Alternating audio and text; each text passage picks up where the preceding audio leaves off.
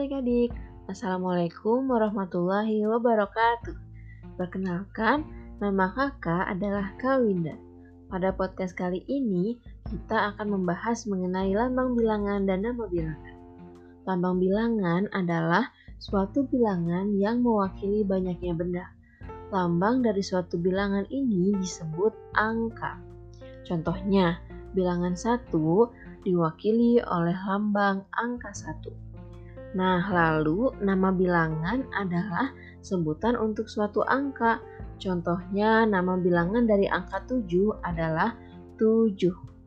Untuk membaca dan menulis lambang bilangan lebih dari satu angka, maka perlu diketahui nilai tempat bilangan.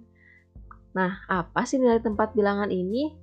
Nah, setiap bilangan disusun dari beberapa angka setiap angka memiliki nilai tempatnya masing-masing. Nilai tempat bilangan ini adalah nilai suatu angka yang ditujukan pada suatu letak tertentu. Cara membaca suatu tempat bilangan dimulai dari sebelah kanan. Contohnya, kita bahas satu persatu, dimulai dari tempat bilangan pada satu angka.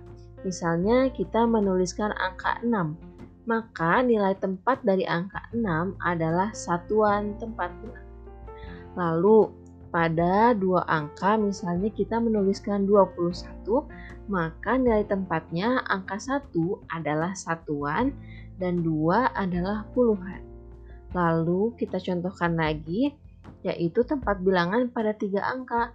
Misalnya kita menulis angka 356 maka nilai tempatnya adalah 6 satuan, 50-an dan 300-an sehingga dibaca 356. Lalu tempat bilangan pada 4 angka yaitu kita misalnya menulis angka 2351. Maka nilai tempatnya adalah 1 satuan, 50-an, 300-an dan 2000-an. Membaca dan menulis lambang bilangan 1000 sesuai dengan tempat bilangannya Misalnya, kita menulis angka 2567, maka kita membacanya dengan 2567. Sekian materi mengenai lambang bilangan dan nama bilangan. Terima kasih. Kawinda pamit. Wassalamualaikum warahmatullahi wabarakatuh.